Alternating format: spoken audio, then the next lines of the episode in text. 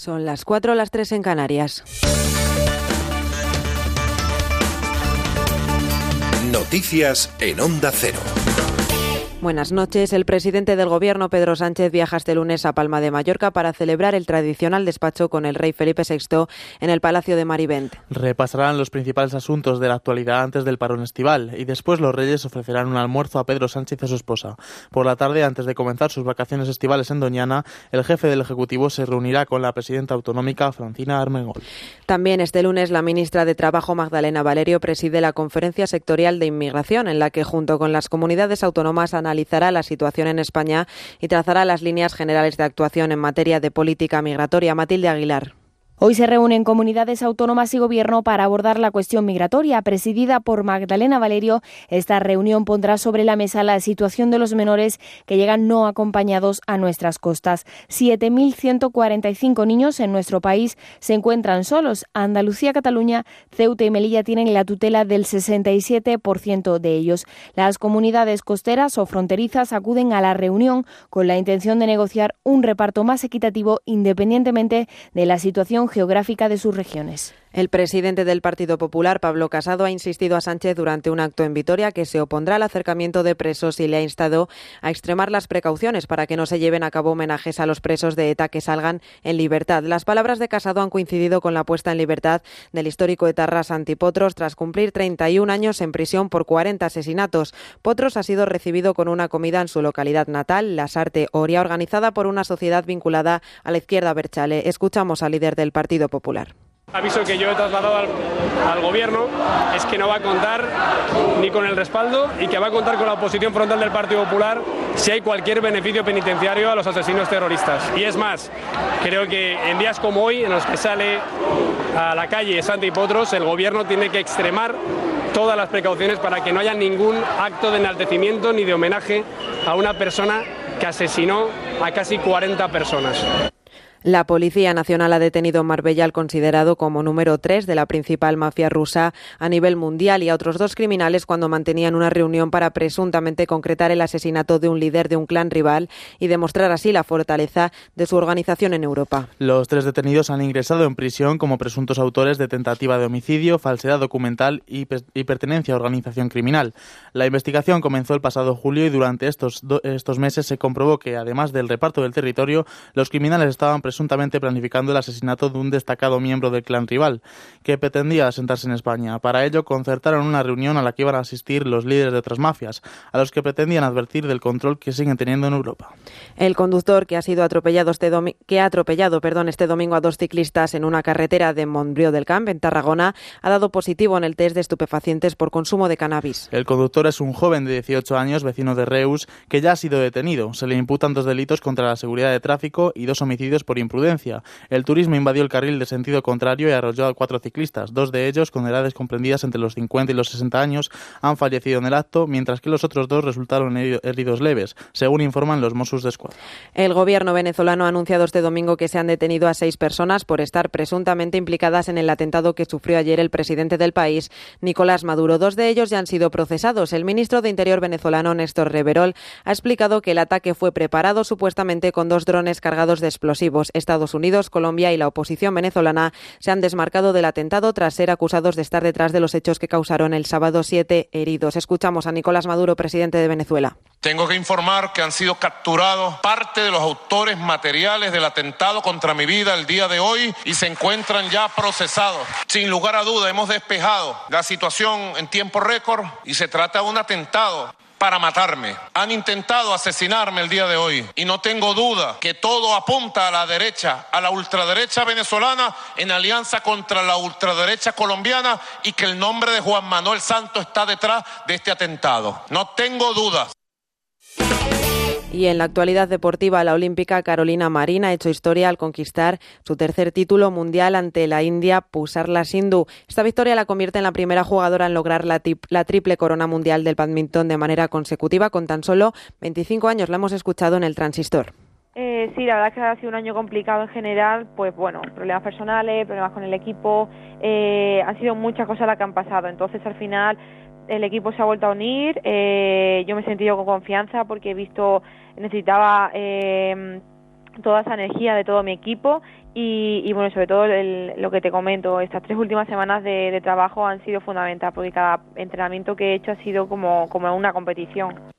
Hasta aquí la información. Volvemos con un repaso cuando sean las 5, las 4 en Canarias. Ahora siguen con Eduardo Yáñez y Déjame que te cuente. Síguenos por internet en ondacero.es.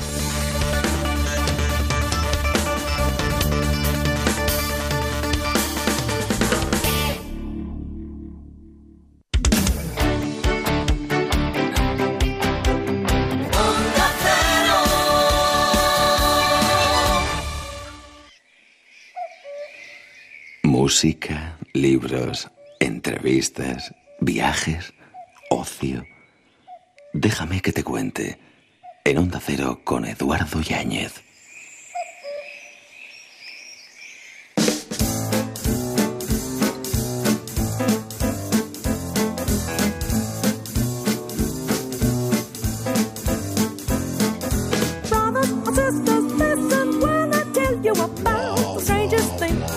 Corren malos tiempos para la industria de la música, pero son tiempos espléndidos para los músicos en general. Vivimos un momento explosivo desde el punto de vista creativo. Internet ha sido un instrumento liberador para los músicos y para todas las artes en general.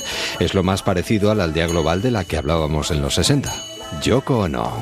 Our life together is so precious together. Le ponemos sonido a la madrugada. Hasta las 5:30, 4:30 en Canarias, una nueva edición de Déjame que te cuente, cargados de propuestas, libros, música, alternativas culturales para una semana que promete y mucho.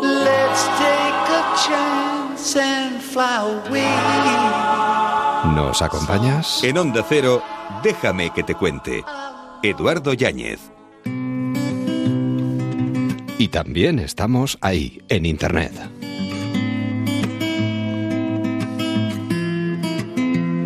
Contigo yo no quiero ni flores ni canciones. Quiero viajar sin frenos y escapar a medianoche. Contigo yo no quiero pensar toda una vida. Prefiero improvisar sin miedo a que haya una caída. Pues yo con ella sí quiero, la verdad. Y sí que quiero charlar un ratito porque se ha convertido en un verdadero fenómeno en las redes sociales, en el mundo de la música y por muchas cuestiones. Beli Basarte, ¿qué tal? ¿Cómo estás? Bienvenida a los micrófonos de Onda Cero. Muchas gracias. Y bienvenida al mundo de la música. Gracias. Además, ¿quién te iba a decir a ti que te ibas a ver en una situación como esta? Sí. Hace... ¿cuántos años? Unos cuantos, en realidad voy persiguiéndolo al final. Lo que pasa es que tú empezaste muy prontito ya, ¿eh? Sí. El primer festival en el que participaste, ¿tenías cuántos años? Jo, no sé, bueno, hice un festival de teatro, yo creo que es de las primeras cosas que recuerdo y tendría 13 años o 14. 13 añitos, y desde entonces te subiste al escenario y dijiste, esto es lo que yo quiero. Sí. Y de repente, un día descubres una guitarra, empiezas a hacer cosas por tu cuenta... Ajá. Empiezas a compartirlas con los demás. Poco a poco. Y te conviertes en un fenómeno en las redes sociales. Sí, la verdad que, bueno, ahora miro hacia atrás y digo, ojo, qué rápido ha pasado todo, pero bueno, ha sido un camino de mucho esfuerzo, ¿no? Y como una hormiguita, poco a poco, aprendiendo y avanzando, ¿no? Empecé, bueno, al principio subía vídeos a YouTube de manera anónima, ¿no? No quería que nadie supiese de mí, por lo menos nadie de mi clase, pero quería saber la opinión de alguien que no me conociese. Uh-huh. Y bueno, YouTube era esa ventana al mundo que acababa de surgir casi, en 2008 sería o algo así. Y bueno, yo empecé a subir mis primeros vídeos de vez en cuando, a veces pues me salía ahí por Madrid a tocar la guitarra también. Uh-huh. Pero bueno, fue una vez ya terminé la carrera cuando empecé a subir un vídeo a la semana. Me puse, digamos, ese reto, era no voy a ir a una oficina a trabajar, pero me voy a en casa, voy a ir aprendiendo de mis propios errores semana tras semana. Y pues sin falta hasta ahora. 50 millones de visitas repartidas entre cientos de vídeos publicados. De forma, además, eres matemática, ¿eh? ¿Matemática? Bueno, matemática sí. O milimétrica, todos los viernes a las 3 de la tarde. Sí, sí, los viernes a las 3. Y bueno, y si a lo mejor es estaba... Es una bonita forma de quedar, los viernes a las 3. Sí, sí, y además de, ya ni lo decía donde siempre, a la hora de siempre, porque muy bien. Estaba ahí, bueno, y... Y más de 400.000 seguidores. Sí, sí, estamos ya camino del 500.000. No, sí, sí. ¿No produce un poquito de vértigo? ¿No sientes mariposas en el estómago? Ahora pues, que sonaba este tema precioso. Creo que como ha sido tan progresivo, no ha sido de un día para otro, ¿no? Ha sido a lo largo de, pues sobre todo 3 años. Uh-huh. Pues bueno, lo he podido asimilar muy bien. ¿Autodidacta? Sí. Con esta voz tan maravillosa que tienes. Sí. ¿De dónde te sale esta forma de cantar? Bueno, siempre he escuchado a mi madre cantando en casa, no siempre ha habido música. Tu madre tiene una entrevista. Le digo que se venga un día. Claro, hombre, charlamos un poquito con ella. Sí. ¿Por qué no hacéis un dúo? Pues me encantaría, la verdad. Ella siempre dice que ya no, que ha perdido su voz y que no sé qué. Hoy que ha perdido su voz. Pero para nada. Dile, hombre. Y mientras tanto vamos poniendo tu música. Fantástico. Mientras tanto... Mientras esto suena, además ficha por una multinacional y esto ya no es el estudio de tu casa. No. Porque este instrumento no lo tocas tú, ¿eh? No, esto además el violín lo toca un amigo que se llama Alberto Torres, que ahora me lo llevo a la gira siempre. Hombre, normal. Vamos, es un maestro. Pon un violinista en tu vida y tu vida será mucho más llevadera. Ya te lo digo. Lo que te habrá cambiado la vida. Sí, sí, la verdad es que... Puedes salir a la calle y todo, ¿no? Sí, sí. Oh. Bueno, y todo el mundo pone en las firmas o en los encuentros que tengo con mis seguidores, todo el mundo es súper respetuoso, agradable, no me puedo quejar ni un poco, de verdad. Bueno, es que tú también, ofreciendo tanto, lo que tienes que recibir es otro tanto de lo que ofreces. Sí, de verdad que es un amor, una energía, un buen rollo. Es lo que transmites. Por cierto, ¿de dónde te viene a ti esta facilidad a la hora de escribir? Pues tampoco... Bueno, te haces rodear bien. Tienes buenos amigos. Sí, bueno, escribir es el meterme en mi cuarto, ¿no? El disco se llama Desde mi otro cuarto porque un poco mi habitación se transforma en ese lugar de máximo confort, ¿no? Para componer. Y además en el disco he contado con la colaboración de algunos buenos amigos de por aquí, como como Alex Ubago, La Oreja de Van Gogh. Sí. Que, bueno, hay 3 o 4 temas compuestos con ellos. Sí.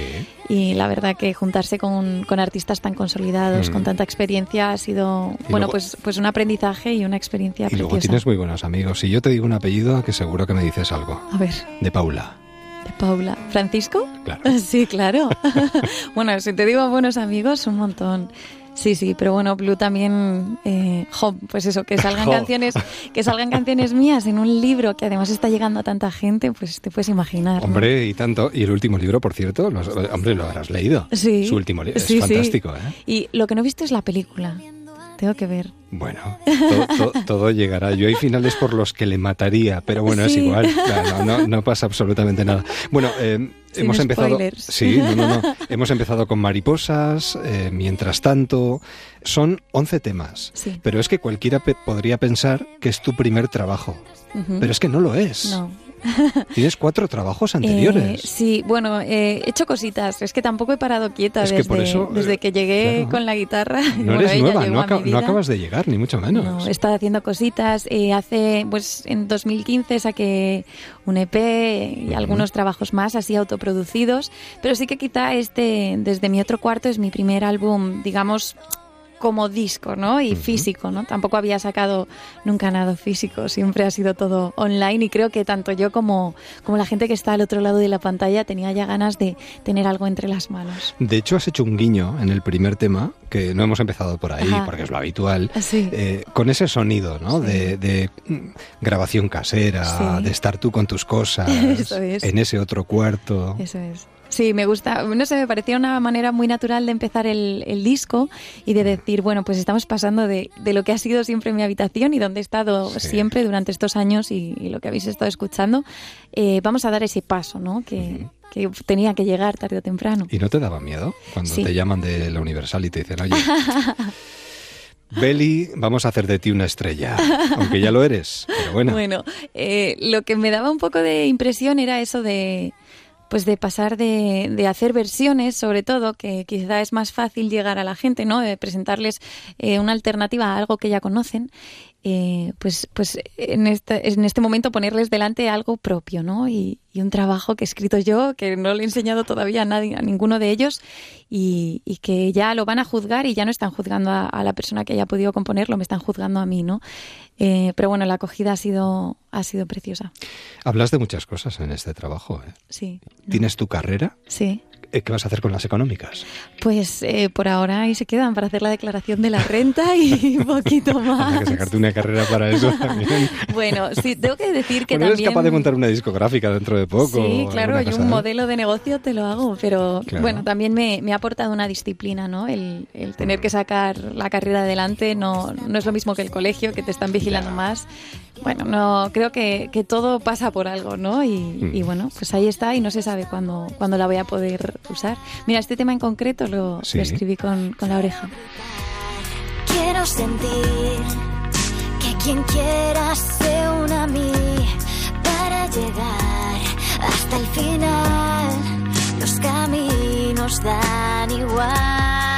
Además es una carta de presentación maravillosa porque en el fondo hay un optimismo radiante de principio a fin, pero dejando claro que tú eres tú y tienes muy claro que quieres ser como eres, porque eres así, ¿no? Sí, efectivamente, creo que pues la Beli que la gente ha podido descubrir a través de YouTube, ¿no? En este tiempo pues ya había conseguido tener un sonido propio, ¿no? Que me parece una de las cosas más difíciles, ¿no? Que encontrar ese sonido con el que te sientes a gusto y que a la gente también le gusta. Y diferenciarte un poquito de los demás. Eso, también, ¿no? Sí, que se escuche y digas, vale, sé que es Beli. Sí. Y bueno, me parecía esencial mantener ese espíritu, ese sonido, esa calidez en el disco, ¿no? Aunque esta vez no fuese yo sola con mis instrumentos, sino que hubiese un montón de musicazos, por cierto, a mi alrededor y productores, pues tenía que ser un trabajo que mantuviese esa esencia de Beli y su guitarra en el fondo. ¿Y qué me dices de La Bella y la Bestia? Bueno, te puedes imaginar. Porque eso de ser la voz...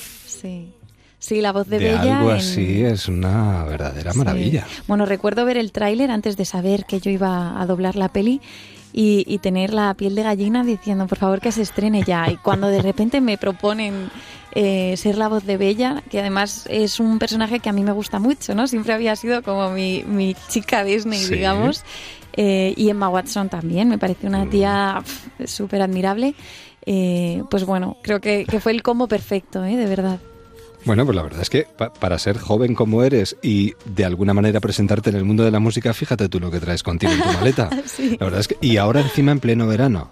Sí. Imagino que con muchísimo trabajo por delante. Sí, bueno, acabo de dar... Bueno, he estado haciendo una gira por España, pero me quedan muchas ciudades a las que quiero ir, que quiero visitar, ¿no? Me están escribiendo del otro lado del mundo también, ahí, Latinoamérica. ¿Te vas a ir? ¿Te vas a ir también? Pues todavía no sé cuándo, pero vamos, tengo claro que sí. No me extraña, porque lo están pidiendo, además, a voz en grito. Hombre, claro, es que al final YouTube es eso, ¿no? Es una ventana al resto del mundo y te pueden ver en cualquier rincón.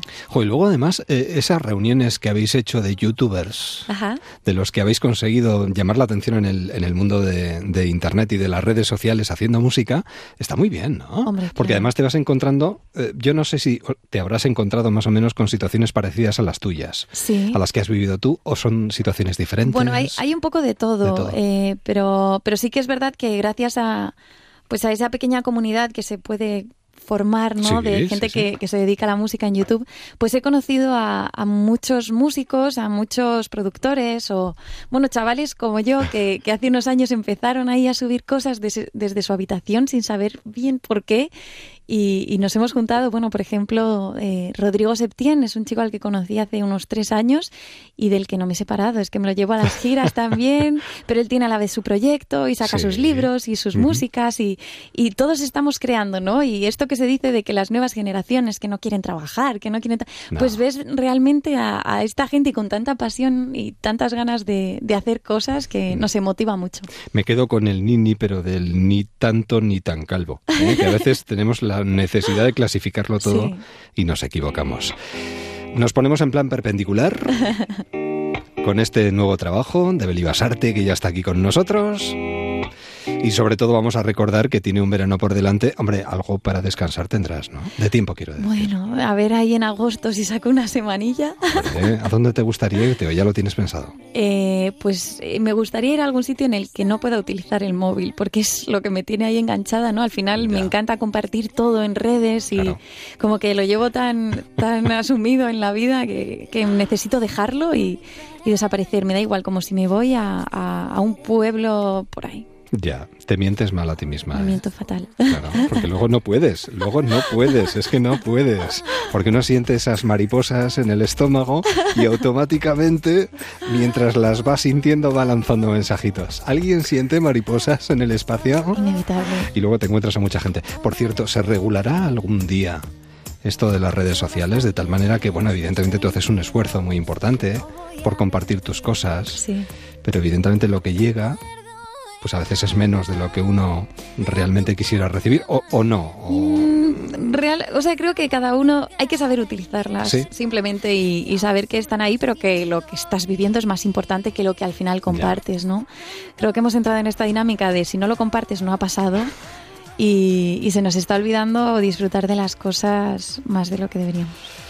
¿Con qué quieres que terminemos? Elige tema, venga.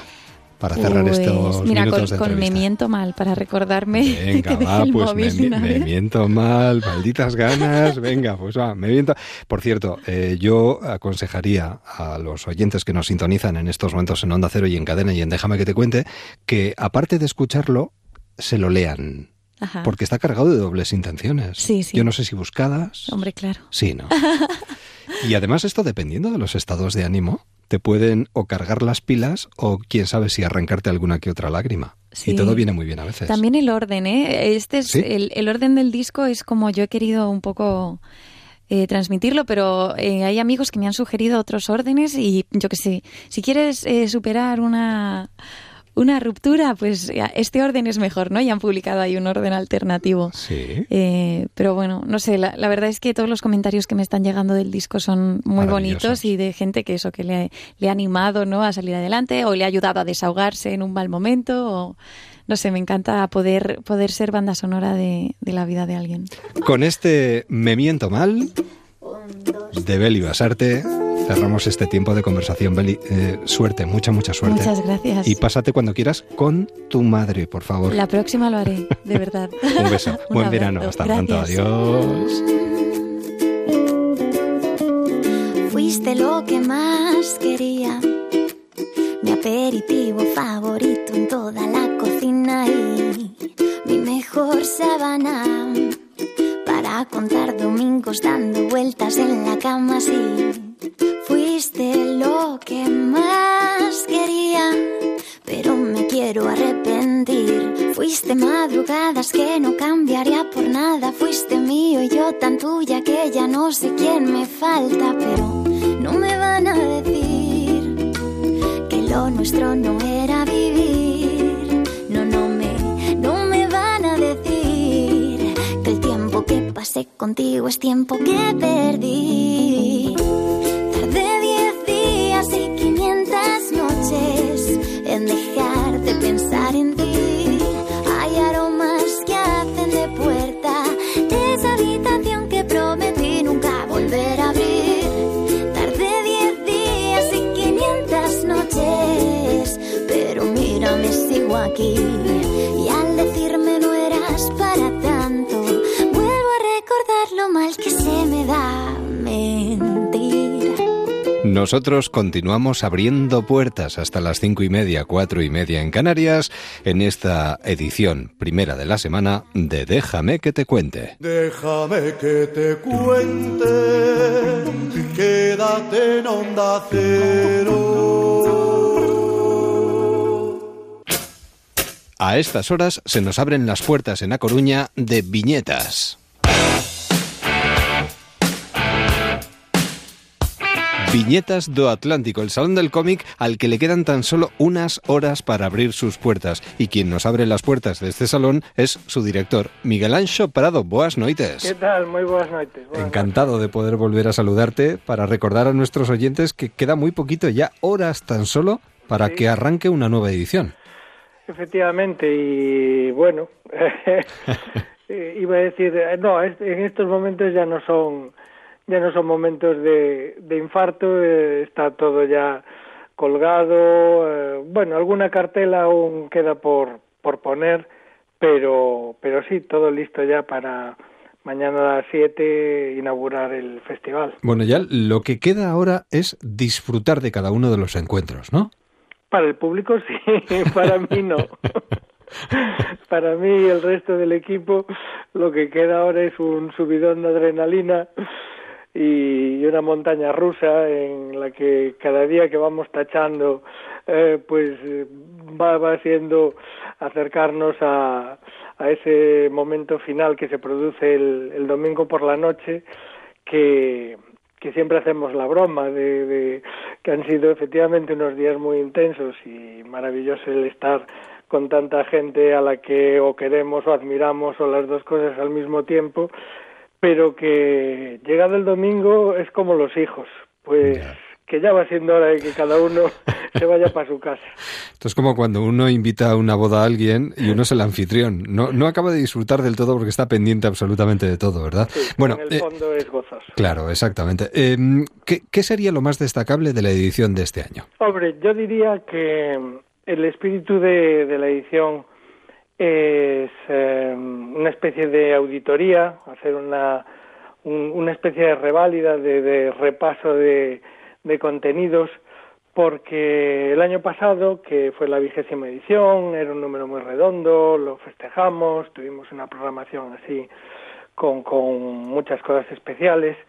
Y al acabar en esa primera reunión que hacemos, pues bueno, para tomarle un poco la temperatura a lo que había sucedido durante esa semana. Bueno, siempre vamos anotando las cosas perfeccionables, los fallos, bueno, todo lo que nos vamos encontrando a veces también pues por inesperado, por nuevo.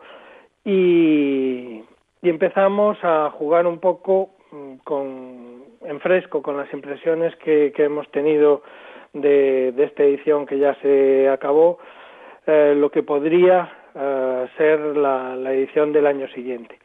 Y ya digo, el año pasado pues sonaba un poco a tango la conversación, lo de 20 años no es nada y mira tú, qué pasada, cuánto tiempo, quién nos lo iba a decir, cuándo empezó el festival y automáticamente nos empezaron a venir a la cabeza nombres de gente que había pasado por viñetas. Viñetas tuvo siempre, bueno, una especie de regla no escrita, pero que la cumplíamos bastante a rajatabla, o tuvo muy pocas excepciones, que era no reinvitar gente.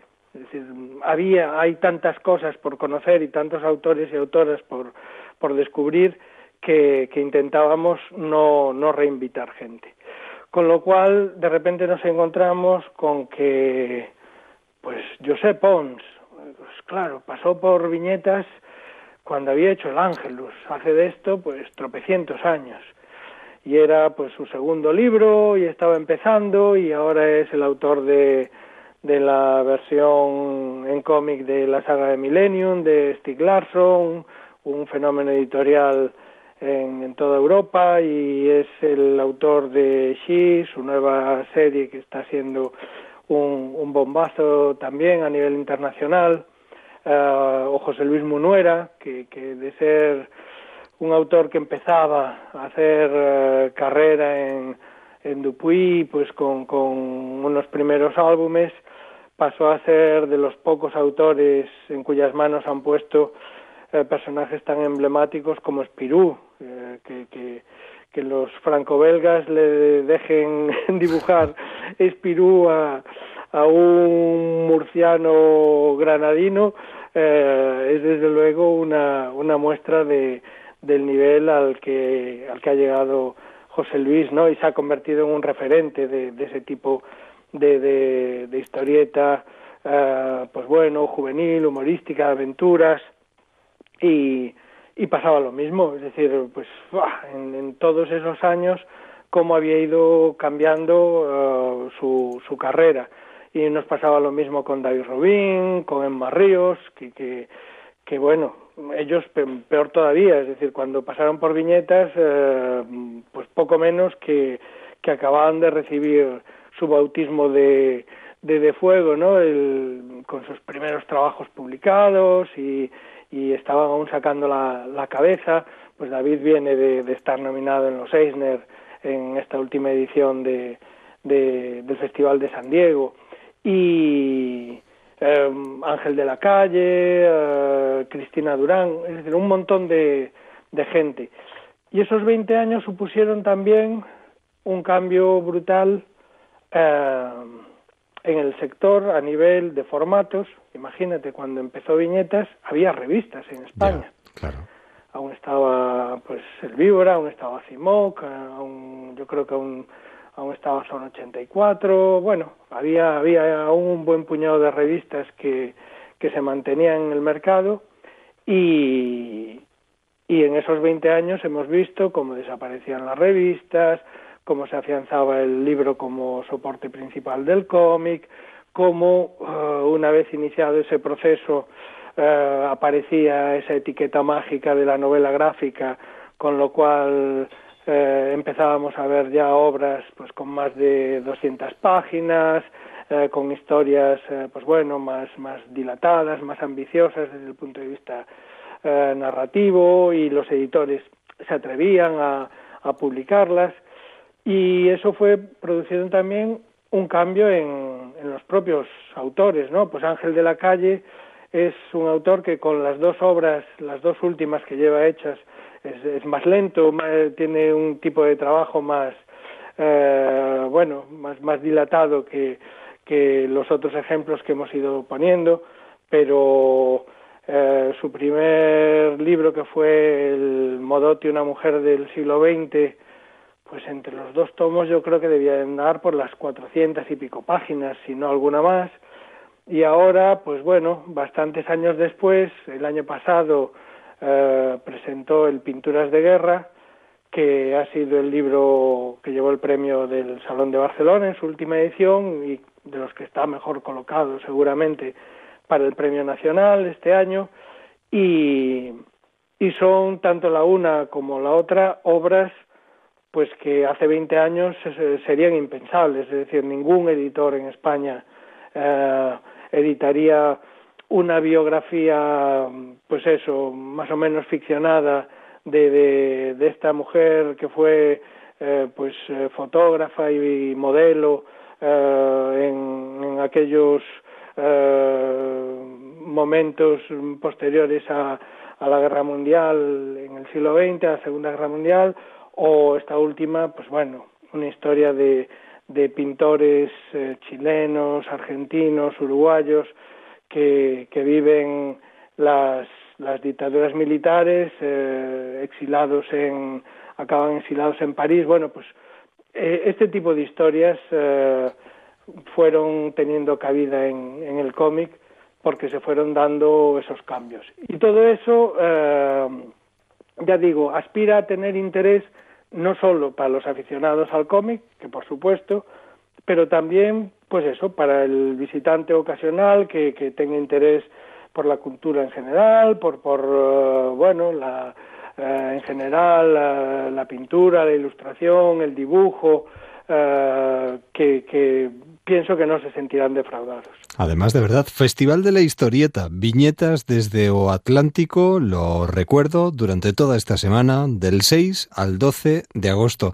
Miguel Anxo, un verdadero placer. Boas noites, gracias y buena semana. Muchísimas gracias, buenas noches. Déjame que te cuente. En Onda Cero, con Eduardo Yáñez. Libros. Es muy probable que no vayas a creer nada de lo que vamos a contarte, o por lo menos las partes importantes, las que dan sentido a todo lo que le ha pasado a nuestro próximo invitado. Y mira que puede parecer normal, ¿eh? O anormal, depende.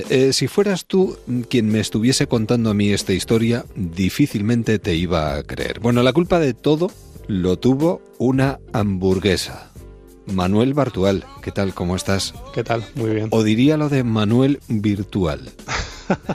Porque, ¿con quién hablamos realmente?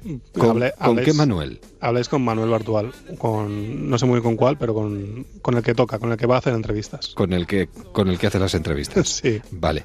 Porque ¿cuántos Manueles hay dentro de ti? Pues la verdad es que hay bastantes y cada vez más. Porque es un hombre que te multiplicas. Sí. No, la verdad es que he hecho muchas cosas y la última ha sido escribir una novela. O sea que voy sumando. Bueno, escribir una novela en papel, ¿quieres decir? Sí.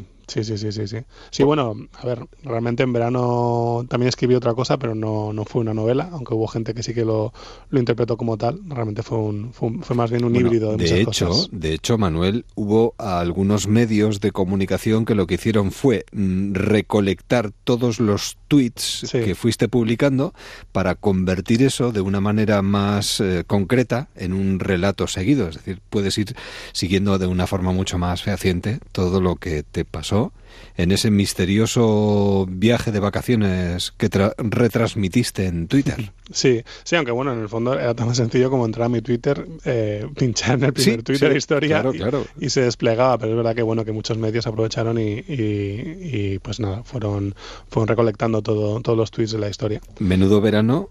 Y menuda historia. No esperabas, ¿no?, que tuviera la repercusión que tuvo aquello. No, vamos, ni yo ni nadie. O sea, era imposible preverlo.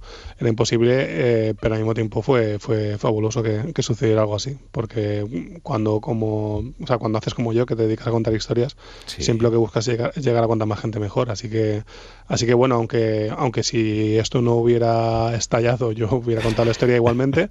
Es verdad que de repente llegar a tanta audiencia pues fue maravilloso. Además es que, ¿cuántos fueron? 300, no llegó a 400 tweets. Sí. Ah, bueno, sí, no llegó a 400 tweets, pero claro, la escalada de seguidores sí que fue brutal, porque en cuestión de 7 días pasé de 16.000 seguidores que tenía al comienzo a casi medio millón. Sí, no, la verdad es que... Y a partir de ahí yo no sé si de alguna manera, como da la sensación de que le pasa también a este personaje, bueno, que no sé si es personaje o es parte de ti o es... No, que lo sabremos. Exactamente. ¿De alguna forma te cambió la vida o te ha cambiado la vida o no? Sí, bueno, a varios niveles. El más importante es el profesional, que directamente, pues a raíz de aquella historia hay gente que se ha puesto en contacto conmigo. Y te ha convertido en escritor, además. Sí, bueno, ha habido muchas propuestas y entre ellas fue Planeta, que se puso en contacto conmigo, que habían seguido la historia y estaban interesados en que nos conociéramos. Y yo, bueno, yo a la reunión ya fui con la idea que luego se convirtió en el otro Manuel bajo el brazo, así que fue todo muy fácil y muy sencillo. Porque realmente cuando sucede todo lo que sucedió el verano pasado, en ese mismo fin de semana me di cuenta de que todo lo que estaba sucediendo era el germen. O sea, podía ser el germen de otra historia. O sea, no... Yo la historia que conté en Twitter terminaba ahí, pero sí que pensé que podía contar una historia que estuviera protagonizada por la persona que escribió aquella historia, ¿no? ¿Qué le pasa a esta persona después de contar aquello y que de repente pues se convierta en una cara más o menos conocida de la noche a la mañana? Que es algo que me pasó, realmente, que a raíz de aquello bueno, yo vivo en Madrid y era salir a la Gran Vía y de repente que me paraba gente para hacerse fotos y se acercaba con un agradecimiento. Y tú diciendo, ¿qué ha pasado aquí? Sí, era muy extraño, todo, porque realmente yo estaba de vacaciones, todo era cierto, y estaba ahí, pues contando una historia en Twitter, como muchas veces he hecho en Internet. O sea, yo Internet lo utilizo muchas veces para eso, para difundir las historias que cuento. Claro. ¿Y a cuántas personas les puede pasar lo mismo? Porque tú nos haces reflexionar. A ver, es un trabajo muy divertido, de verdad, lo proponemos desde aquí, en Editorial Planeta, el otro Manuel, de Manuel Bartual, pero a mí por lo menos me has hecho reflexionar sobre lo mucho que nos puede cambiar la vida y la diferente forma que tenemos los seres humanos de comportarnos dependiendo de las circunstancias. Sí, a ver, yo he procurado tomármelo con mucho humor, que es como me suelo tomar la mayoría de cosas que me pasan, y creo que es un poco la manera de hacerlo, ¿no? Porque bueno, quizá a otra persona se le olvide un poco la cabeza con todo esto. ¿Y a cuánta gente se le va la cabeza realmente con estas cosas? Sí, de hecho hay una cosa, por ejemplo, que también... O sea, la historia yo desde el primer momento la concebí como una historia que iba a durar 7 días, de un lunes a un domingo, y esto no lo cambié. Y de hecho hubo gente que me preguntó, ¿y por qué no lo alargaste para seguir recolectando seguidores? En el siguiente. Claro, digo, no, pero era como, es que no tiene sentido. No tiene sentido alargar algo, ¿sabes? Porque creo que mejor cerrarlo como lo tengo previsto y después ya veremos qué pasa. Pero todo muy medido, matemático. Es decir, sabías perfectamente qué es lo que querías hacer y cómo querías hacerlo. Sí. Realmente yo no me lancé a esta piscina sin saber cómo salía de ella. Y sí que es verdad que luego lo que sí que fui haciendo fue escribir cada día los tweets que iba publicando, pero sí que sabía perfectamente la estructura de la historia, sabía cómo acababa, y luego lo que sí que hice fue añadir algunos detalles aprovechando la conversación que se fue generando en torno a la historia. De hecho, hay uno de los últimos tweets en el que digo algo así como no es obligatorio creerse todo lo que lees en internet. Esto vino un poco al hilo de que me di cuenta de que mucha gente había seguido la historia pensando que era cierto lo que estaba sucediendo. Claro, sí. Entonces, de algún modo, fue como la moraleja, ¿no? Dije, bueno, pues mira, me ha venido al pelo, ¿no?, todo lo que ha pasado. Es que eso también nos hace reflexionar, porque fíjate tú lo mucho que se está cuestionando la veracidad que le damos a todo lo que leemos en las redes sociales. Sí. De hecho, esto hay que entrecomillarlo, mucho cuidado también. Claro. Es que yo aparte tengo la teoría de que para lo que nosotros ahora es internet es lo que para nuestros padres fue la tele y lo que para nuestros abuelos fue la radio. O sea, es el medio en el que al que no le cuestionamos tampoco demasiado. Es que decir, si lo ha dicho la tele... Claro, pues a nosotros nos pasa igual. Ahora tú ves una encuesta que esté moviéndose por Twitter y tampoco te vas a pensar mucho de dónde viene ni si realmente es verídica o no. Bueno, yo procuro hacerlo, ¿no? Pero sí que es verdad que hay mucha gente que enseguida el retweet lo tiene ahí muy, muy cerca y empiezas a difundir noticias que luego realmente ves que no son ciertas. Pero sí que es verdad que para la ficción es muy divertido. Hombre, pasar por ella. Te lo has tenido que pasar estupendamente. Sí. Me lo he pasado yo bien leyéndote. Sí, ¿no? Sí, la verdad es que uno se va... Y además es que nos mueves a tu antojo. Qué bien. Muchas gracias, qué bien. Cuando crees que realmente ya te defines o de alguna manera empiezas a entender el personaje, de repente de otro giro dices, no, hombre, esto es verdad, es mentira, está, no está, viene, va... Sí, de hecho hay una cosa que me gusta... Creo que he conseguido que haya gente que vuelva a caer en la trampa, ¿no? Que hay cosas que cuento en la novela que piensas que son ciertas, porque bueno, estoy hablando de todo lo que sucedió aquellos días y bueno, quizá no fue así o quizá sí. Al final, ¿qué más da, no? Es una historia. Sí. Lo importante es dejarte llevar y sentirte atrapado desde el principio hasta el final y querer saber más. Por cierto, me gustaría felicitarte. Bueno, muchas gracias. No sé aparte, por qué, pero... aparte de por tu libro, por todos tus secretos. Anda, qué bien. Porque yo creo que de alguna manera estás ahí. Me refiero, está en este libro también. Es decir, cómo somos, cómo pensamos, cómo podemos llegar a ser, cómo cambiamos. Uh-huh. Porque claro, no es lo mismo lo que le decimos a una persona cuando la tenemos delante que lo que podemos decir de ella cuando no está presente. Sí, la verdad es que no lo he hecho de manera intencionada, pero es verdad que creo que hay un hilo... Sí, un trasfondo importante, yo invisible, creo. Pero que sí que ata de algún modo la película que dirigí, Todos tus secretos, con el hilo que hice en verano, con la novela, que es un poco lo que comentas. Y yo creo que también el hecho de que las tres creo que son historias que tienen... que de un modo u otro juegan mucho con el hecho de que hay una persona allí, o sea, con el lector, ¿no?, o el espectador. O sea, en todos sus secretos es fundamental, o sea, el juego que planteo con el espectador. Sí. Y creo que en la novela también lo he hecho y en el estudio de verano también.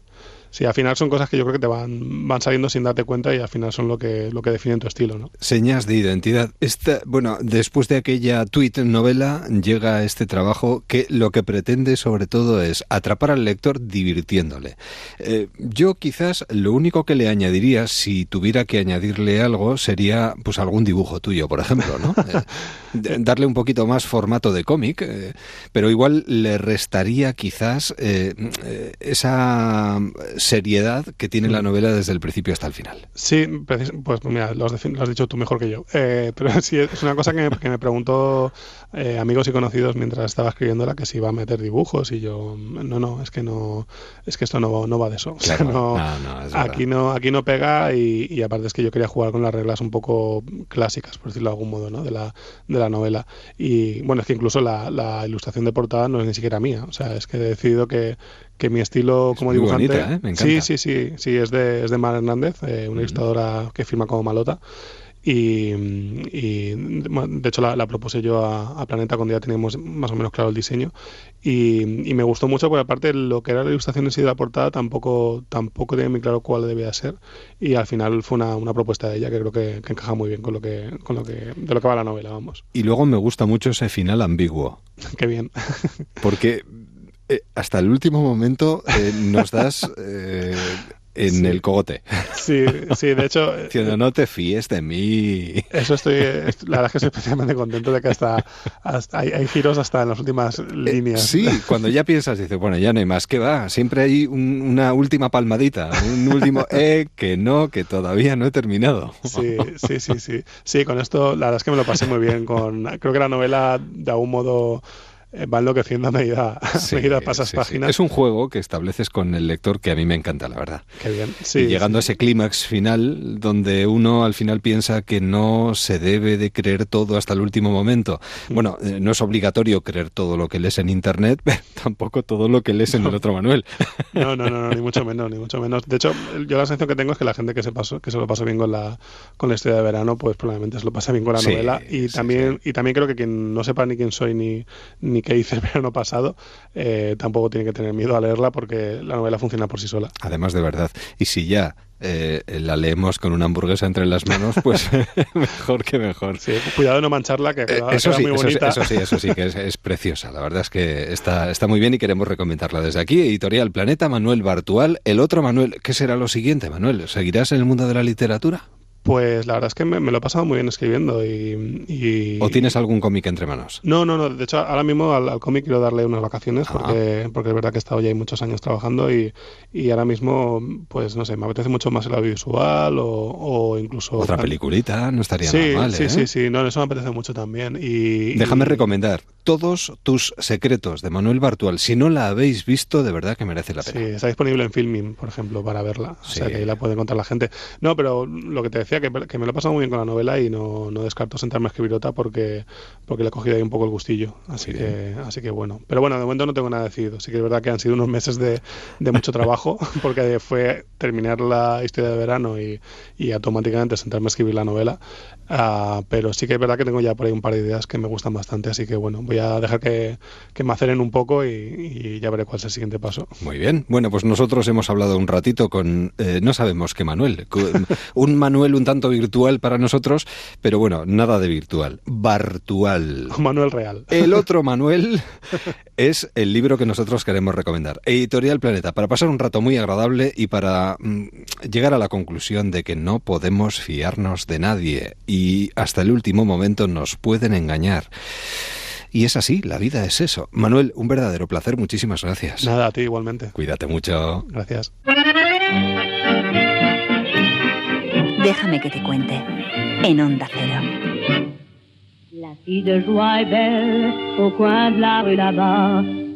Nos adentramos en el mundo de la literatura y, curiosamente, hoy saludamos a una de esas personas que normalmente cuando llega a un medio de comunicación se suele quedar al otro lado del cristal y ve cómo entrevistamos a los autores a los que ella va acercando a las librerías. En este caso le toca poner voz a lo que ha escrito.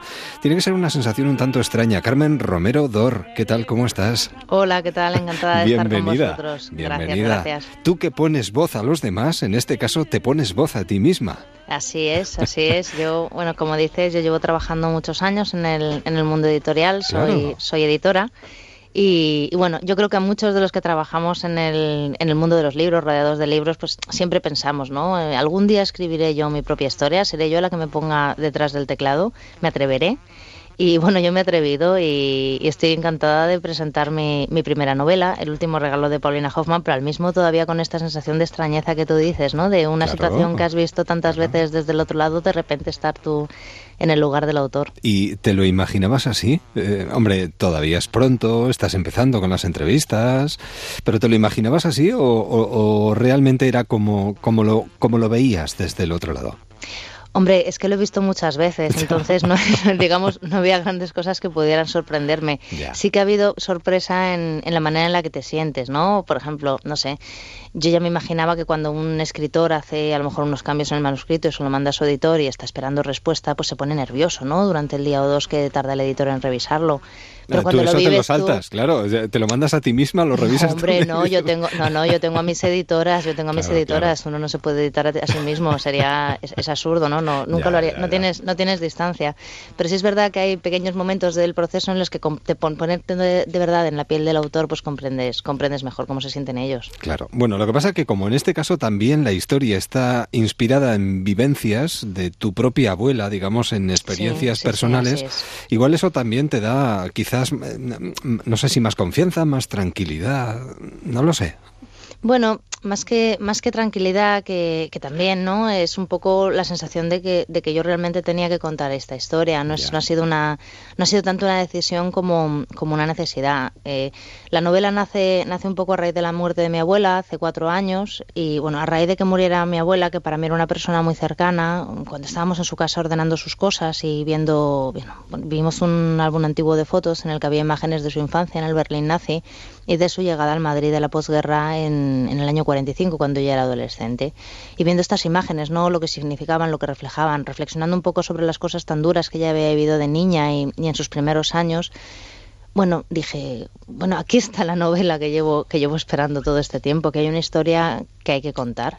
Y así fue como nació el personaje de Paulina Hoffman y cómo empecé a contar esta historia. Además, un día te paseabas porque aquí nos encontramos escenarios y momentos que se nos van a quedar durante mucho tiempo en el recuerdo. Los libros están muy presentes, la Feria del Libro de Madrid, y tú un día paseando precisamente por la Feria del Libro de Madrid pensaste, este es el arranque o este momento me sirve perfectamente para contar esta historia, ¿no? Sí, fue así. Unos meses después de la muerte de mi abuela yo tenía esta historia, ¿no?, en mi cabeza y le estaba dando vueltas y más vueltas, y un día estaba trabajando en la Feria del Libro de Madrid y de repente es que realmente me vino a la imagen una de las primeras escenas de la novela, que es cuando Paulina está con Alicia, su nieta, y están hojeando juntas el álbum antiguo de fotos, que es realmente cuando comienza la trama del libro. Claro.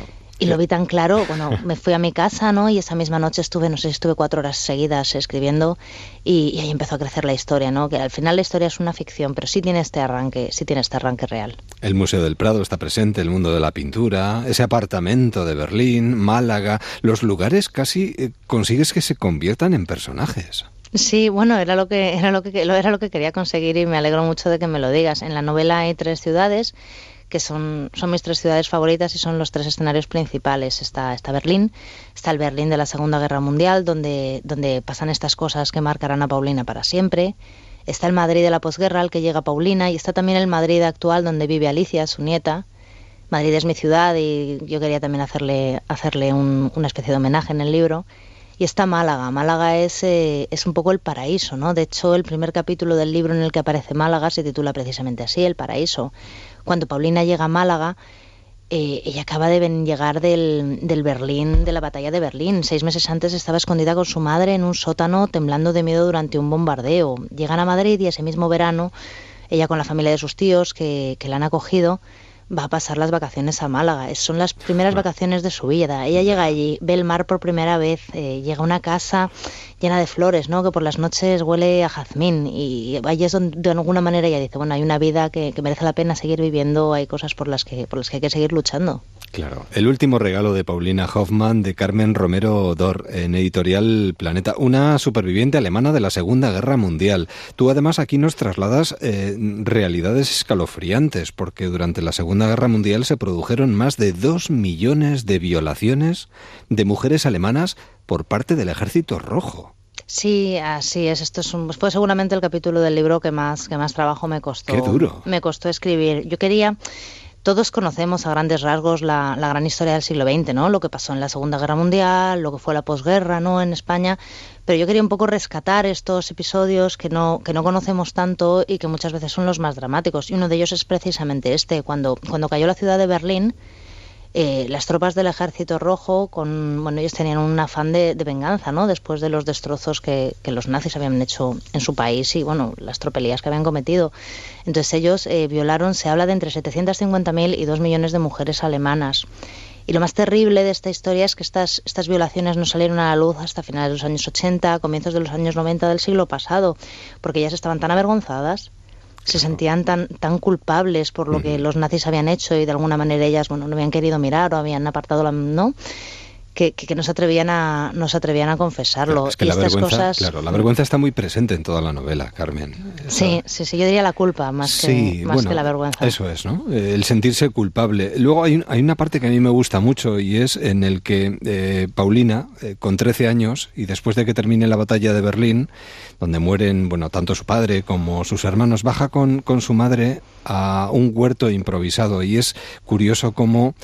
las mujeres de la época se lanzan a la calle, apartan los cascotes y los cadáveres y se ponen a plantar patatas para dar de comer a sus hijos. Fue así. Bueno, durante el proceso de documentación del libro, encontré fotos antiguas que reflejaban esto, ¿no? Como las mujeres alemanas, eso, apenas dejaron de caer las bombas, no tenían tiempo para lamentarse ni para quedarse en casa llorando, porque tenían que alimentar a sus familias. Y efectivamente se lanzaron a la calle. Y empezaron a trabajar para que el mundo siguiera funcionando y para que nosotros podamos estar aquí ahora hablando de esto. Yo he querido con el libro reivindicar un poco el heroísmo, ¿no?, de tantas mujeres anónimas de la generación de nuestras madres, de nuestras abuelas, que en el caso del libro son las alemanas después de la Segunda Guerra Mundial, pero podríamos decir lo mismo de muchas mujeres después de la Guerra Civil, ¿no?, o durante ella. Que es heroísmo como de a pie, sin aspavientos, ¿no? Que no está reflejado en los libros de historia escritos por hombres. Y hay pequeñas heroínas, ¿no? Todos las tenemos alrededor y las recordamos. Claro, a pesar de la dureza de los acontecimientos, yo creo que esto es un canto a la vida, ¿no? Y a sobreponerse a las cosas que ocurren. Totalmente. Yo cuando escribía tenía una gran obsesión, ¿no? Y era, no quería que fuera una novela triste. Creo que es una novela muy dura. ¿De sentimientos? Sí, que tiene estos episodios, ¿no? Pues lo de las violaciones, los bombardeos... Sí. Hay escenas que son, bueno, cosas que le suceden a Paulina cuando ya está en Madrid y ya es adulta, ¿no? Hay escenas muy, muy duras, pero al mismo tiempo creo que hay un aire de esperanza, ¿no? Hay algo luminoso que sobrevuela todo el relato, porque al final la lectura es positiva. Es un llamamiento a la fuerza que todos tenemos dentro para continuar luchando y para sobreponernos a las cosas que nos puedan pasar. Y además un libro puede salvar la vida, y aquí la literatura está muy presente, tú lo dices. Efectivamente. Bueno, yo si escribiera una novela tenía que meter algo sobre los libros porque si no me quedaba a gusto, ¿no? Y Paulina es una gran lectora, entonces ella a lo largo de su vida, a lo largo de las situaciones tan difíciles que vive, ella siempre encuentra en los libros una tabla de salvación. Desde que siendo adolescente, después de perder a su padre y a sus hermanos y a punto de perder a su madre, ella en este Madrid gris al que acaba de llegar va un día a la feria del libro y se compra un ejemplar del Conde de Montecristo, de la novela de Alejandro Dumas. Sí. Y ese momento es importante para ella, ¿no? Porque ella está en una situación horrorosa, pero bueno, los días que pasa leyendo el libro se abstrae, se olvida de lo que le rodea, consigue que el libro sea su bálsamo. Y al mismo tiempo ella, bueno, digamos que aprende a darse ella misma lo que necesita, que en este caso era una escapatoria. Y a lo largo del libro irán apareciendo diferentes novelas que para ella son importantes, ¿no? Doctor Zivago, la novela de Boris Pasternak, por la que ganó el Nobel, o luego novelas más contemporáneas, ¿no? Las novelas de John Irving, que es uno de mis autores preferidos, o incluso Jonathan Franzen aparece mencionado en el libro. Sus lecturas son para ella un poco, bueno, un hilo conductor de su vida. Claro. Carmen Romero Dor, ahora con libro en la calle, El último regalo de Paulina Hoffman. Claro, ¿cómo se enfrenta uno a su trabajo diario y a tener que seguir buscando historias, Carmen, después de esto? Pues mucho mejor porque estoy aprendiendo mucho, claro. Es que es una experiencia muy interesante y además creo que la experiencia como editora y la experiencia como novelista, he escrito una novela, me da casi vergüenza llamarme novelista todavía. Lo que pasa es que vaya novelita, madre mía, es un comienzo fulgurante. Bueno, gracias. Sí. Bueno, las dos cosas se retroalimentan y te ayudan a mejorar en la otra faceta, creo yo. Ya, y ahora además los autores se acercarán a ti de otra manera y te dirán, no, tú aconséjame, Carmen, después de haber escrito El último regalo, de verdad, es un regalo tenerte como editora. Bueno. Estoy convencido de ello. Bueno, una recomendación para nuestros oyentes, que no se lo pierdan, vamos, que se acerquen a cualquier librería y pregunten por El último regalo de Paulina Hoffman, porque para los que adoramos esto de la lectura, pintura y la literatura es un verdadero regalo para los sentidos, sinceramente, ¿eh? Carmen Romero Dor, bienvenida, y espero que a partir de ahora hablemos mucho de los libros que vayan viniendo detrás de este. Pero de momento, que se dejen sorprender por este, porque merece muchísimo la pena. Un verdadero placer, Carmen, de verdad. Muchísimas gracias. Hasta pronto. Adiós. Hasta pronto. Una historia tras otra, una página detrás de otra, y así llegamos a las 5, 4 en Canarias. Después de las noticias nos ponemos en plan viajero. Tuvo que ser aquí, con lo mal que aterricé, el porvenir suspenso y este frío calando los huesos. Tuvo que ser aquí, tan lejos del caliente plato en la mesa y ese beso antes de dormir. Tuviste que ser tú, esa ansiada luz, mi hogar en la distancia, el árbol que da sombra, mi hueco en la almohada eres tú. Que ser yo, un valiente a medias con discurso de boca pequeña, esa que olvidó que esto ya pasó.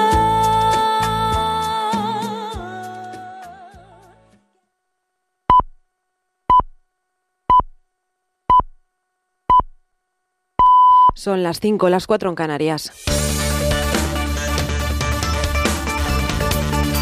Noticias en Onda Cero. El plan contra incendios de Andalucía ha aumentado a 200 el número de bomberos forestales que aún trabajan en el incendio que se ha declarado esta tarde en el paraje La Alcaldía, en el término municipal de Almonaster, Huelva. Los equipos de extinción han recibido el aviso de este nuevo foco solo unos minutos después de haber sofocado por completo el incendio declarado el pasado jueves junto a Moguer.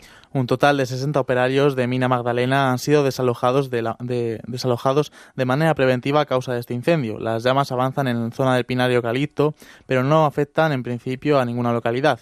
Este fin de semana se han mantenido operativos varios focos en numerosas zonas de la geografía. A las 9 de esta noche han quedado controlados el incendio que afectaba a San Vicente de Alcántara, en Badajoz, Galicia, Extremadura y el interior y sur del país permanecen en alerta por riesgo de incendios. Por otro lado, en el Algarve de Portugal, 30 bomberos han resultado heridos y cientos de vecinos han sido desalojados a causa de un fuego que se originó el viernes y que continúa activo con dos frentes. El etarra Santiago Arrospide Sarasola, conocido como Santi Potros, ha salido este domingo de la cárcel de Topas en Salamanca tras cumplir 31 años en prisión por 40 asesinatos. Aunque no se ha convocado ningún acto de bienvenida de forma pública, el etarra ha sido recibido con una comida en su localidad natal, organizada por una sociedad vinculada a la izquierda Berchale. Potros fue detenido en Francia cuando ya llevaba 20 años en la organización terrorista y fue extraditado a España en el año 2000. Sus penas sumaban una condena de más de 3.000 años. La abogada de la Asociación de Víctimas del Terrorismo, Carmen Ladrón, ha lamentado su puesta en libertad. Hemos procurado informar a todas las víctimas de que esto iba a ocurrir hoy y que se enteraran pues por la asociación, por los psicólogos. Entonces, bueno, ya venían siendo días complicados, pero hoy, desde luego, mi primer recuerdo ha sido para todas las víctimas de Santi Potros, que hoy han tenido que ver a las 8:15 de la mañana cómo el asesino de sus seres queridos pues era puesto en libertad, ¿no? En crónica de sucesos, un hombre ha muerto en la tarde de este domingo en Pamplona de un disparo en la cabeza.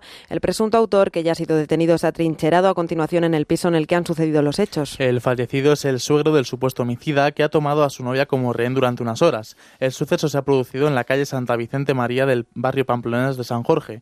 El presunto homicida es muy conocido entre sus vecinos del barrio y cuenta con antecedentes penales. En el piso inferior al que se ha producido el crimen viven su madre junto a su hermano. Dos ciclistas han muerto este domingo en una colisión con un turismo en el kilómetro 8 de la T310 en Montbrió del Camp, Tarragona.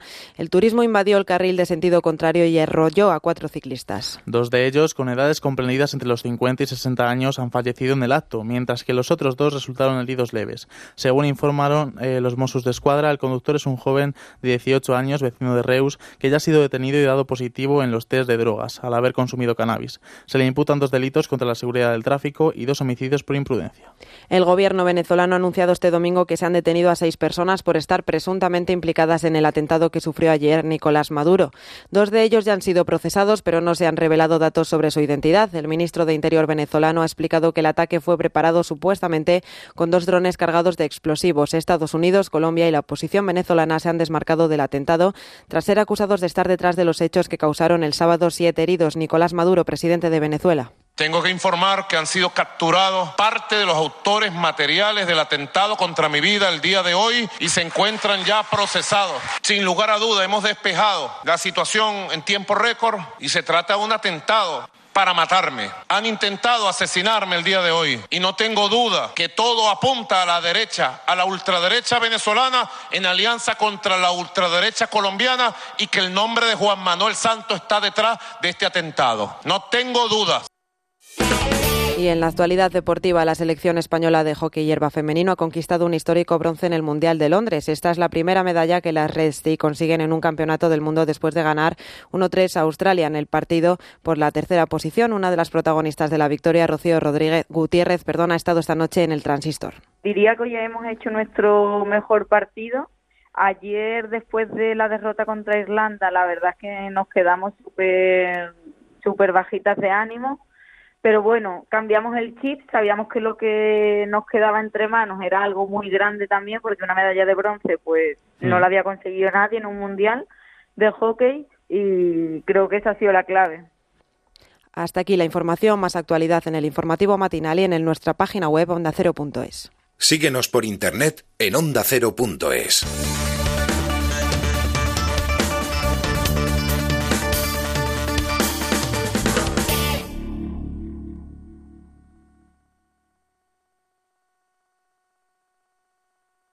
Por fin, días de descanso, lejos del trabajo y las preocupaciones. Disfruta del verano en buena compañía y llévanos siempre en tu maleta. Onda Cero, tu radio.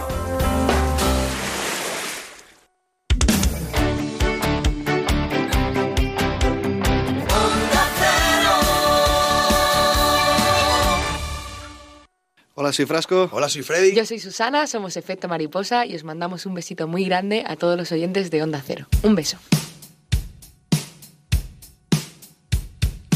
¿Qué me está pasando?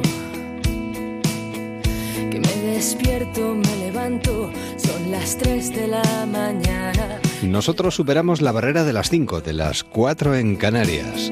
Y abrimos a estas horas y en este primer día de la semana nuestra cadena de viajeros. Agitamos nuestras alas, como las mariposas.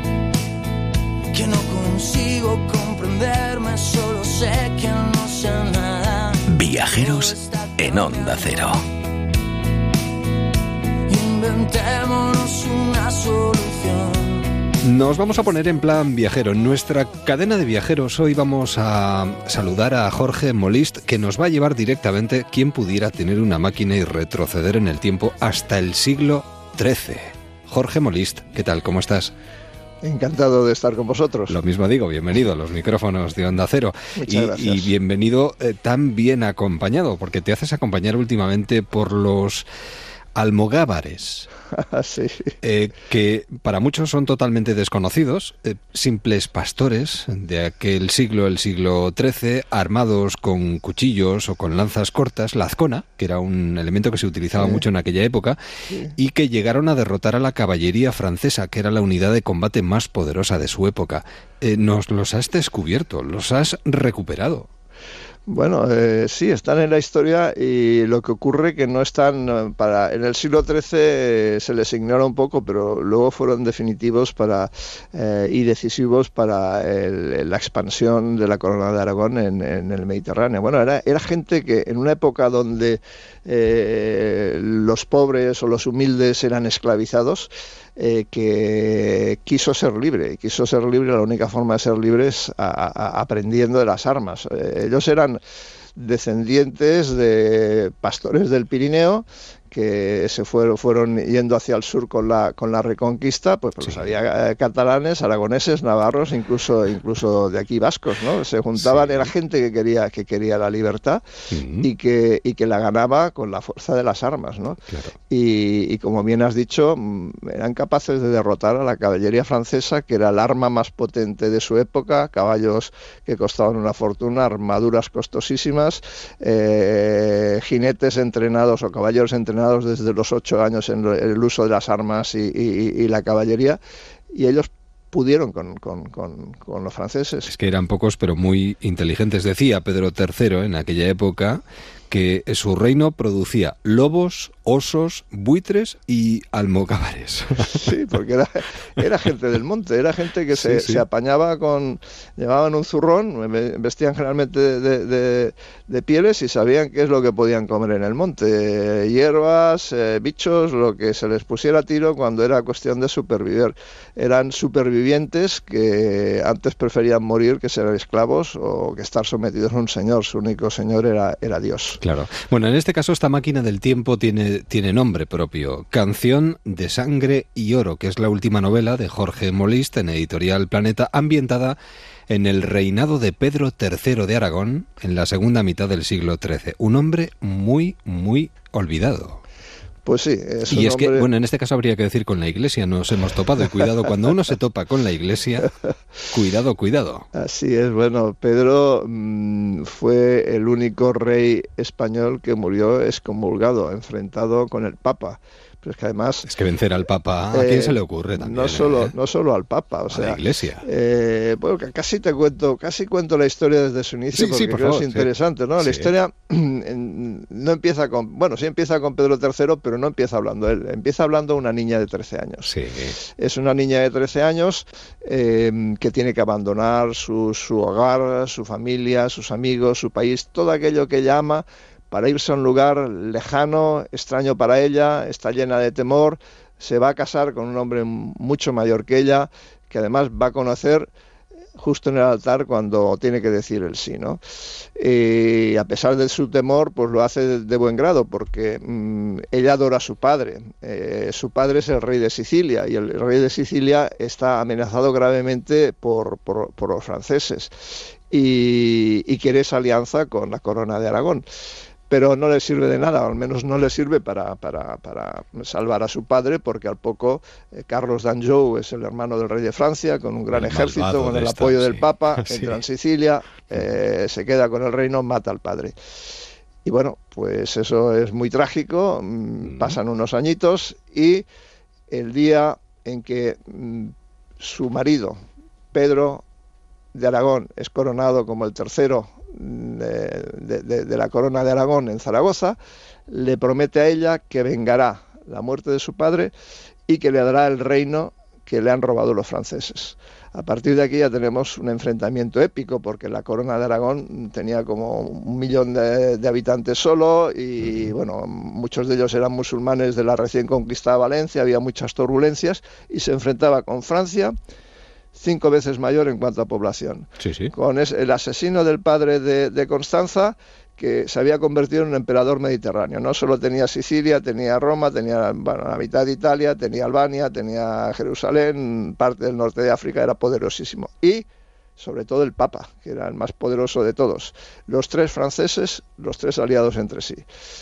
Y Pedro tuvo las narices de enfrentarse a ellos, por el amor a su mujer, a Constanza, que era su dama, porque sí. Pedro III era un caballero trovador, del tipo de los que salen en las historias románticas. Cantando, ¿no? Además ahí se conservan sus versos, se conservan algunos de sus versos, o sea, era un trovador. No solo por el amor a Constanza, que era motor principal, pero también porque Francia estaba asfixiando la corona de Aragón. Entonces lo que ocurrió ahí, y lo relato en Canción de Sangre y Oro, asombró tanto a la gente de su momento, que su contemporáneo, Dante Alighieri, en la Divina Comedia, lo menciona. Le dedica unos versos admirados a Pedro. Bueno, es quizá el único pasaje gracioso que tiene la Divina Comedia, a pesar que dice que es comedia, no tiene nada de comedia, sí. Pero el pasaje gracioso que tiene la Divina Comedia, a mi entender, es el que abre la novela. Abre la novela y hay los versos de Dante Alighieri, que te está diciendo que dos enemigos mortales, vamos, que se odiaban a muerte durante su vida terrena, uno era Carlos de Anjou, el asesino de Constanza, y el otro Pedro, los pone a los dos cantando armoniosamente a coro a las puertas del purgatorio. Ninguno estaba en el cielo, a las puertas del purgatorio. Pero mientras dice que del francés, que era nasone, así en italiano, narigudo, con bastante desprecio, de nuestro Pedro, dice que es un hombre fornido y que atesora todas las virtudes. Es que no hay elogios mayores en la Divina Comedia que estos. Claro. Eso nos dice cómo llegó a impresionar Pedro III y las hazañas que cuento en la novela a la gente de su tiempo. Es que pasó a ser un rey maldito, de hecho es el único rey, como muy bien has comentado, español, que murió excomulgado, pero él decía, si Dios me da la victoria, es que tengo razón. Sí, señor, y eso es lo que más ofendía al poder eclesiástico, claro, porque la excomunión era como una maldición terrible, o sea, era algo, vamos, que te morías y no te enterraban, que te quedabas por ahí que se te comieran los bichos, ¿no? Claro. Vamos, era un... y además comportaba una maldición no solo espiritual, sino también física, sí, ¿no? Sí, así sí. Te mueras, ¿no? O sea, la condena al infierno. Era bastante, bueno, muy terrible, vamos, sí. La excomunión. Canción de Sangre y Oro, último premio Fernando Lara, donde nos encontramos duques, condes, papas, emperadores, donde también se nos habla de la situación de los campesinos, el abuso que sufrían, de los almogávares. Hemos empezado hablando de ellos, que fueron determinantes en la victoria de Pedro y en la expansión mediterránea que tuvo la corona de Aragón en el siglo XIV. Y es que, claro, a partir de aquí la historia fue otra. Y a mí me gustaría destacar sobre todo los personajes femeninos, porque son muy, muy potentes. Bueno, hablábamos de Constanza, pero es que ellas, bueno, marcan una pauta importante, ¿eh? Pues sí, se dice que no contaban para nada las mujeres en la Edad Media, no es cierto. No, una mujer no, aquí demuestras carácter, que no. Una mujer y ha quedado rastros, aunque han sido ocultadas en la historia, sí. Si lees bien la historia hay rastros muy potentes, no solo de Constanza, y Constanza... nos cuenta, para empezar, la vida de las princesitas de aquella época, que tampoco eran las princesitas Disney en absoluto, pero es que si mal lo podían pasar las princesitas, imaginamos ahora cómo lo pasaban las campesinas, ¿no? Y esa es la historia de otra de las protagonistas de la novela, Suria. Uh-huh. Es una niña que vive en el condado de Ampurias, donde había las malas costumbres y malos usos de abuso de los señores a los campesinos. Entonces sus padres eran siervos de gleba, gente que es supuestamente libre, pero que vivían como esclavos, que no podían abandonar su terreno. Pues bien, ella huye y tiene la suerte de caer en una tribu de almogávares. Uh-huh. y aprende el uso de las armas, como aprendían las mujeres almogávares, aprende el uso de las armas para vengar a su familia y a lo que le hicieron a ella. Entonces es otro de los personajes fuertes de la novela, pero femeninos, pero los hay otros, los hay, vamos. Sí, quizá sí, quizá el más emotivo, a mi forma de ver, es Elisabetta de Saboya, uh-huh. Una condesa que cruzó los Alpes y se internó en la Italia turbulenta de aquellos años, 1.000 kilómetros al sur, para ir a Nápoles en el intento de salvar la vida de su hijo de 16 años, condenado injustamente a muerte. Es una historia emotiva, es una historia muy emotiva y real, ocurrió. Y una mujer de carácter, una madre coraje de aquella época, ¿no? Bueno, tiene que seguir Jorge escribiendo sobre esta época, porque quedan cosas que contar, la caída de San Juan, el fin dramático de las cruzadas, la caída de los templarios, por favor. Tenemos que seguir. ¿Quién hubiera tenido un libro de historia en sus manos con esta forma de contar? Porque nos hubiéramos apasionado todos por la historia en el momento en el que teníamos que estudiarla. Bueno, la corona de Aragón cambió la historia de Europa y aquí lo comprobamos. Canción Canción de Sangre y Oro, de Jorge Molist, en Editorial Planeta, recordando además que la bandera de Aragón está hecha con barras de sangre y oro. Jorge, un verdadero placer, muchísimas gracias. Muchísimas gracias. Y feliz verano, ¿eh? Gracias también. Déjame que te cuente, quédate en Onda Cero.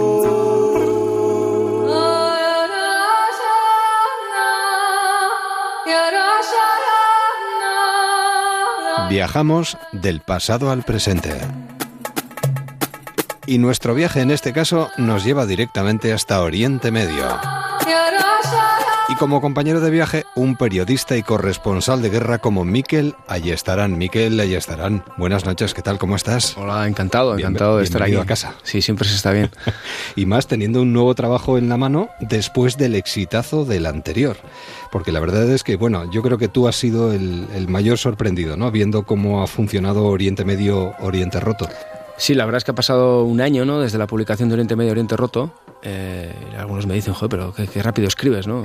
Y les digo, no, Las cenizas del califato, este nuevo libro, lo arranqué en 2014. Lo que pasa es que no lo he podido cerrar, lógicamente, hasta que ha caído el califato, ¿no? Y eso no estaba en mis manos cuando iba a acabar. Y cuando ha acabado, pues he podido terminar este proyecto. Pero como dices, la respuesta de los lectores... yo estoy abrumado, ¿no? O sea, no esperaba que un libro de ensayo sobre Oriente Medio fuera a tener esta acogida como tuvo el anterior. Va por la 6ª edición. ¿A qué crees que se debe este interés creciente por lo que está sucediendo en este rincón del mundo? Yo creo que puede haber varios factores, pero hay uno que es indudable, que es el miedo, ¿no? Es el miedo a todo lo que ha representado este grupo yihadista y a los golpes que ha dado en Europa de forma sistemática en los últimos 3 años, ¿no? El problema es que la gente quiere respuestas sencillas. La gente quiere saber, ¿nos va a pasar o nos va a pasar? ¿Quiénes son los buenos? ¿Quiénes son los malos? Y yo no tengo esas respuestas, ¿no? Y además parece que necesitan buscarlas en 140 caracteres, en tweets, quieren algo como el fast food, pues fast information, y eso no puede ser, ¿no? Por eso, al menos con estos libros... yo intento dar claves para que la gente tenga armas en sus manos para poder combatir, ¿no?, a la cantidad de propaganda, rumores y a ese miedo, ¿no? Uh-huh. Pero solamente puedo darles las herramientas, no les puedo dar las respuestas porque no las tengo. Claro. Además, de alguna manera lo que consigues con estos trabajos es explicar ese proceso, es decir, entender por qué hemos llegado hasta aquí. ¿Y por qué la situación está donde está? O por lo menos intentas. Sí, yo por lo menos intento dar ese contexto, ¿no? Pero siempre también partiendo de cosas muy cotidianas y muy... O sea, de un foco muy cerrado, ¿no? Sin hacer alardes de conocimientos, ni de grandes teorías, ni de la conspiración y demás, ¿no? Pues cosas desde cosas muy concretas, desde conversaciones muy íntimas...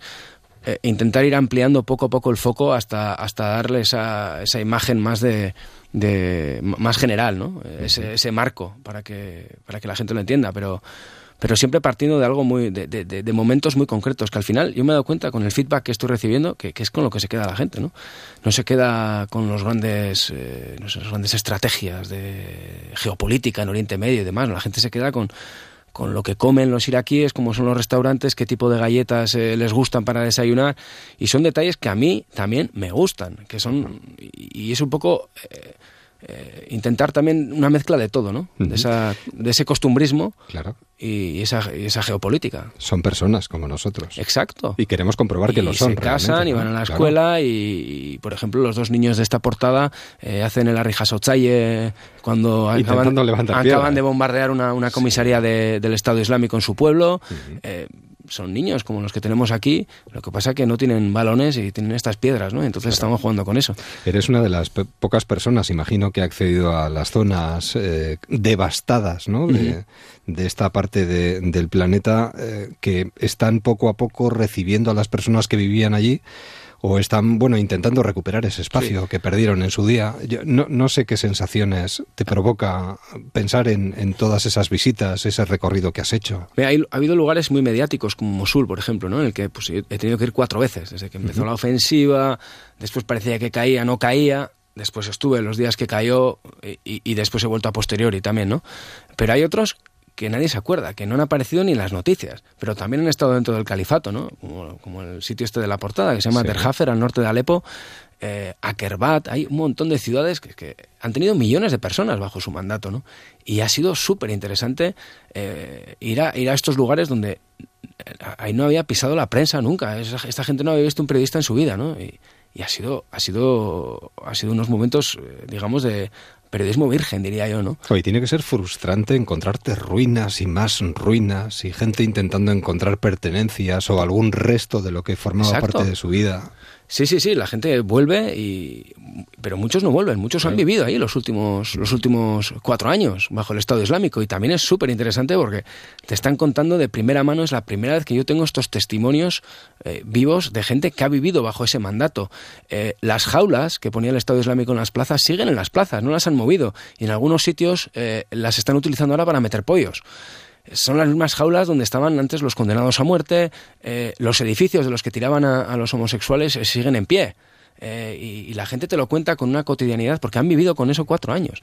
Entonces, son una serie de testimonios que a mí, desde luego, me han reconciliado con la profesión y quizás... no estaban dentro del breaking news que yo trabajo, de esas noticias de última hora, no tienen espacio en los boletos, pero son unas historias a mí conmovedoras, ¿no? Y por eso estoy muy contento, ¿no? de poder compartirlas ahora mismo. Claro. Y te enfrentas a ellas con la sensación de que a pesar del desastre hay vida después de todo esto. Claro que hay vida, pero también hay una herida que está abierta y hay millones de personas que el futuro para ellos es dentro de una hora. Carpe diem, ¿no? Vivir el momento. Absoluto. O sea, quiero decir que al final lo primero que necesitan son necesidades básicas y es el agua, la electricidad y sobre todo seguridad, ¿no? Estamos hablando de países que venían de unas dictaduras durísimas, como la de Saddam Hussein o la de Bashar al-Assad, pero en las cuales si la gente no se metía en política, vivía segura. Y es que han perdido sus casas, han perdido familiares, pero también han perdido esa seguridad, lo han perdido todo, ¿no? Entonces es un empezar desde cero, son nuevos países. Los lugares donde ha estado el califato ahora mismo están empezando a levantarse desde cero. A mí hay algo que me llama especialmente la atención de lo mucho que podríamos subrayar de este libro, es a veces esa necesidad de echar la culpa a los demás y no tener la suficiente autocrítica como para pensar por algún momento o en algún instante del conflicto que, hombre, una parte de culpa también la lleva uno consigo, ¿no? Por supuesto. Porque siempre buscamos culpables fuera. Sí, ellos también. O sea, en las sociedades donde se ha instaurado el Estado Islámico, también ellos siempre la culpa es de los iraníes, de los israelíes, de los americanos. Claro. Nunca es de ellos, ¿no? Pero lo cierto que también hay, y que son los principales protagonistas de las cenizas del califato, hay muchísima gente, agricultores que estaban en sus pueblos normales, como que les cayó esto encima, como un castigo, que tampoco había una vinculación ideológica que digas, joder, que se morían por esta gente. No, yo no he visto un respaldo ideológico absoluto. No son países como Irak y Siria, no había un Islam de este tipo, ¿no? Esto ha sido algo, hasta cierto punto, impuesto también, ¿no? Claro. Y lo han tenido que sufrir, han sido realmente las víctimas. Incluso localidades donde esa imposición estaba asumida, como diciendo, bueno, no vivimos tan mal mientras podamos llegar a comer todos los días, ¿no? Exacto, ese es el otro punto. Muchísimos de los combatientes que han entrado en el Estado Islámico combatían por un plato de comida. No estamos hablando de gente... Y eso se ha visto sobre todo a partir de la caída de Mosul. Hasta entonces sí que el punto de lavado de cerebro y de ideología era muy importante, y la llegada de yihadistas extranjeros y tal, tenían la propaganda hizo su efecto, pero se dieron cuenta que, claro, que por mucho que recen a Alá, no pueden con el ejército de Estados Unidos, no pueden con el ejército iraquí, y los mataron casi todos, ¿no? Pero se dieron cuenta tarde, por desgracia. Lo que pasa es que a raíz de entonces se ha visto que las motivaciones han sido mucho menores, han llegado a acuerdos en todos los lugares, han salido en autobuses como cualquier otro grupo armado en Siria, por ejemplo, han llegado a pactos con las autoridades de Damasco y salían en autobuses. O sea, perdieron ese aura de guerreros divinos, ¿no? que tenían, y que los medios también tuvimos mucha culpa en construirla. ¿Y hacia dónde vamos? Porque las cenizas las vemos claramente. Vemos a estos chavales intentando levantar esas piedras, intentando salir adelante a pesar de los pesares. ¿Esto realmente en estos lugares ha desaparecido ya? ¿Esa posibilidad de que esto continúe? No, vamos a ver, el grupo ha vuelto a su estado natural, que es la insurgencia. Han perdido las fronteras físicas, las ciudades, han perdido las plazas que controlaban. Pero ellos están trabajando en la insurgencia, que es donde han sido los auténticos maestros de la guerra. Y donde se sienten más cómodos. Exacto. Ya. Y dónde está el califa, no sabemos dónde está su líder tampoco. Uh-huh. Y para mí lo más frustrante como periodista es que donde se está desarrollando esta nueva guerra, en toda la zona desértica entre Irak y Siria, no hay un solo periodista. Es una guerra ciega. Una vez más estamos en manos de la propaganda de un lado y del otro, ¿no? No sabemos lo que está pasando. Vuelves con ganas. Siempre vuelves con ganas allí, ¿no?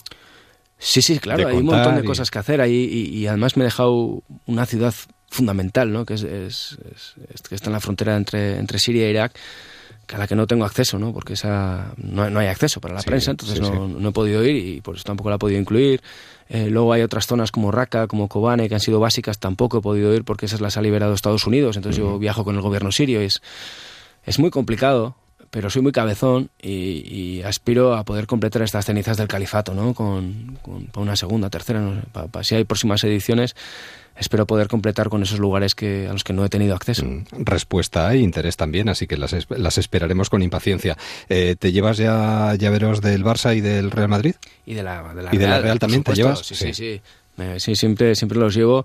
Eso está bien que seas... No, sí, para mí promotor de... la diplomacia futbolera es importantísimo. El fútbol ha conseguido y te consigue abrir muchísimas puertas. En el libro cuento una anécdota, ¿no? de un militar iraquí que cuando me pregunta el equipo le digo... yo siempre digo Real. Entonces cuando dices Real... Madrid. Exacto, ellos piensan que es el Madrid, ¿no? Y ya cuando te entran al lío le dices, no, pero es Real Sociedad, ¿no? Entonces ahí ya empieza el matiz, ¿y estos quiénes son? Y tal. Y es curioso porque, sobre todo gracias a la difusión que tiene la Liga ahora mismo en esta región, en Oriente Medio, tienes gente que conoce al 11 de la Real y dices tú, pero bueno, ¿cómo conoce este tío que tenemos problemas con el portero, que el delantero se nos ha lesionado? Y lo saben, tienen un conocimiento exhaustivo. Seguimos escuchándote y viéndote, leyéndote y viéndote, y que vaya todo muy bien, que siga como un tiro, como iba el anterior libro, porque ha sido, vamos, un exitazo impresionante, y este tiene pinta de ser lo mismo de lo mismo, ¿eh? Bueno, eso espero también. Muchísimas gracias. Seguro que sí, hasta pronto.